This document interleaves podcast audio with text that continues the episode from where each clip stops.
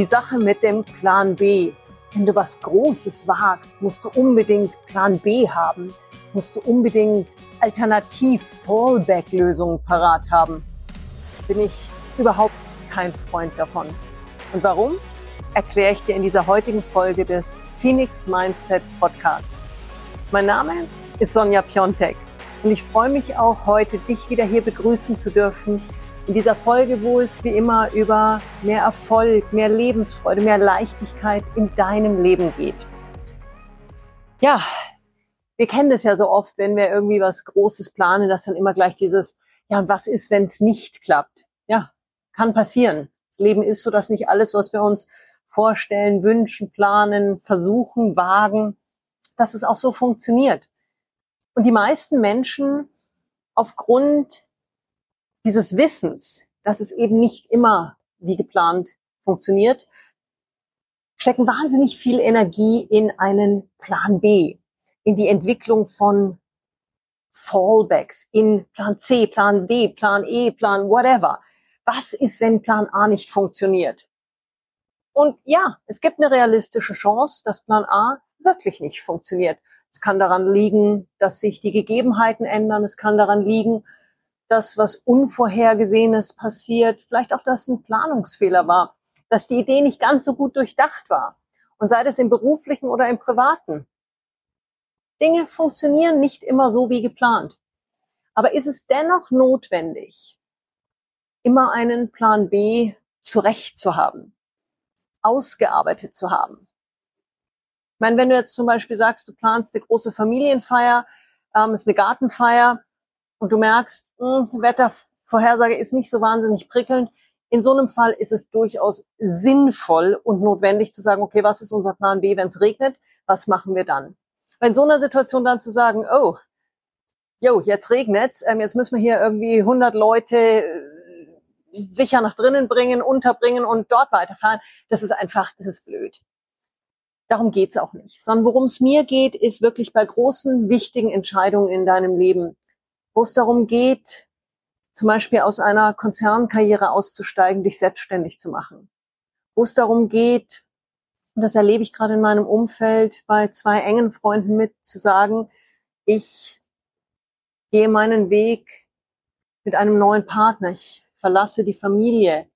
In einem Fall eben mit einem neuen Partner, in dem anderen Fall geht es erstmal einfach darum, ich traue mich, die Familie zu verlassen, weil es nicht mehr stimmt, weil die Ehe nicht mehr funktioniert. In solchen Fällen ist es meines Erachtens nach gar nicht wichtig zu sagen, was ist, wenn es nicht so läuft wie geplant, weil es wird auf gar keinen Fall 100 Prozent laufen wie geplant. Und ich finde es wichtig, für sich selber in so einer Situation ganz klar zu sein, was möchte ich wirklich? Warum kündige ich zum Beispiel meinen Job? Warum trenne ich mich von meinem Partner? Und erstmal für sich zu begreifen, was treibt mich an? Was möchte ich auf einer ober übergeordneten Ebene, was möchte ich damit erreichen? Möchte ich mehr Freiheit? Möchte ich weniger Streit? Möchte ich vielleicht mich endlich entfalten? Was möchte ich? Und wenn ich in, in dieser Phase eben ganz viel Energie schon da reinsetze, zu sagen, okay, grundsätzlich möchte ich das, aber wenn das nicht funktioniert, wie kann ich dann damit umgehen? Dann habe ich so viele limitierende Gedanken schon in meinem Kopf. Und es ist ja wirklich so, das, worauf ich mich mental fokussiere, da fließt die Energie rein. Und da haben wir auch die größten Erfolgs- und Umsetzungschancen. Und ich sehe das immer wieder auch in meinen Coachings, dass die Menschen am Anfang schon auch so kommen mit, ja, ich habe einen ganz großen Wunsch, ich möchte endlich, ich möchte nicht mehr. Und dass dann immer wieder auch diese Frage kommt, wenn wir dann was Neues ausgearbeitet haben, wo wir sagen, das bist wirklich du und da, so kannst du dich entfalten, dass dann kommt, ja, aber was ist denn, wenn das nicht so klappt? ich sage, fokussier dich doch erstmal darauf, dass es klappt. Und es muss nicht bis ins allerletzte Detail sein, weil der Weg ist einfach eine Richtung. Und dass auf dem Weg natürlich rechts und links mal was sein kann, wo du mal schaust, wo du mal guckst, wo sich Dinge auch ein bisschen verändern können sieht es wie, eine, wie eine Wanderung, wie ein Spaziergang an, wo du auf einmal siehst, hey, da ist jetzt neben, neben dem Weg auf einmal, keine Ahnung, siehst du eine schöne Blume, bleibst kurz stehen, pflückst diese. Ja, damit ist dein Zeitplan nicht mehr der richtige. Damit ist vielleicht auch deine Wegstrecke ein bisschen länger. Aber es geht eben nicht darum zu sagen, okay, was ist, wenn dieser Weg nicht funktioniert und ich mache jetzt fünf, sechs, sieben, acht, neun Parallelspuren auf, weil dann ist deine gesamte Energie auf diesen Parallelspuren. Und was du dann vor allen Dingen ganz wichtig, was du dann machst, du stellst Variante A in Frage. Durch den Fokus auf Alternativen, auf Plan B, sagst du deinem Kopf, deinem ganzen System im Grunde genommen, Plan A wird wahrscheinlich nichts. Was das tut, es limitiert dich davon, es hält dich davon ab, Plan A erfolgreich umzusetzen. Und das ist eine Riesengefahr. Deswegen bin ich eben überhaupt kein Fan von Plan B und dieser Fokussierung, schon fast verbissenen Fokussierung auf Plan B. Natürlich gibt es Fälle im Leben, da muss Plan B dann auch angedacht und umgesetzt werden. Aber das kannst du auch dann tun, wenn du merkst, okay, Plan A ist von den gegebenen, von den Gegebenheiten her wird's grad, hat sich so viel getan, ich muss adaptieren. Dann machst du vielleicht Plan AB, während du auf diesem Weg bist. Aber du gehst halt nicht rein und sagst, ja, Plan A wäre schon ganz toll, aber wird wahrscheinlich eh nichts, deswegen mache ich gleich mal Plan B, weil da kannst du von ausgehen, dass es wahrscheinlich sogar Plan C wird. Und das ist doch schade. Du nimmst dir damit die Möglichkeit, was Grandioses für dich umzusetzen. Ich habe zum Beispiel, als ich ähm, mich von aus meiner Corporate-Karriere verabschiedet habe, ich war ja lange Zeit die Direktorin, Marketingdirektorin für BMW in Asien, habe ich noch nicht mal einen konkret ausgearbeiteten Plan A gehabt. Ich hatte ganz klar den Wunsch, mein Potenzial endlich zu, äh, zu, ähm, zu unleashen. Ich hatte den Wunsch, frei zu sein. Ich hatte damals auch den Wunsch, ganz klar hier in Asien zu bleiben und mein Job hätte mich zurück nach München gebracht. Und mit dieser Klarheit, auch wenn die Umsetzungsklarheit bei mir in dem Fall noch gar nicht da war, bin ich, hatte, habe ich den Mut gefunden zu sagen, ich kündige. Und das war für mich ein Riesenschritt. Nach 13 Jahren bei BMW, das war so gefühlt meine Familie, mein, ja, das war meine Lebenskarriere.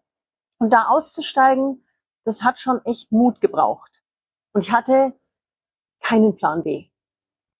Aber ich wusste ganz tief drinnen, wenn aus irgendeinem Grund diese Selbstständigkeit, die ich noch nicht mal fix ausformuliert hatte, wenn die nicht so funktioniert oder wenn ich für mich spüre, dass es das nicht ist, dann kann ich ja grundsätzlich auch zurückgehen, sei es zu BMW, sei es zu einer anderen Firma. Das war aber für mich kein Plan B, das war einfach eine ganz logische Thematik.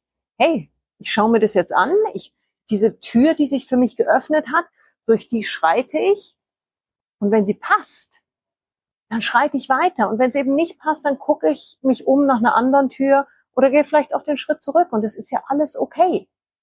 Diese Möglichkeiten hast du ja. Aber wenn ich da reingegangen wäre in meine Selbstständigkeit mit, uh, uh, was mache ich, wenn das nicht geht? Uh, da muss ich jetzt schon hier meine zehn Alternativoptionen parat haben. Ich hätte überhaupt nicht den Glauben an mich gehabt und den Mut, diesen Schritt wirklich so zu gehen, wie ich ihn gegangen bin. Und es war unglaublich schön zu sehen, was mir diese, dieser Mut ermöglicht hat. Da hat sich so viel getan in meinem Leben, weil ich keinen Plan B hatte, weil ich gesagt habe, hey, ich probiere das jetzt einfach aus. Ja, und da waren Stolpersteinchen, da waren Hiccups drin, da waren Momente, wo ich mir gedacht habe, huh, Halleluja. Aber das heißt nicht, dass man sofort auf Plan B zurückgreifen muss. Ich war ganz klar fokussiert auf, ich möchte mir hier was aufbauen. Ich habe innerhalb kürzester Zeit eine mittlerweile mehrfach preisgekrönte Boutique-Agentur aufgebaut. Ich habe meine Karriere als Rednerin aufgebaut. Ich habe mittlerweile ein sehr erfolgreiches Coaching-Business aufgebaut und ich coache Menschen wie den Skipper einer der führenden ähm, America's Cup Teams, ähm, Weltlevel-Tenöre, Businessmenschen.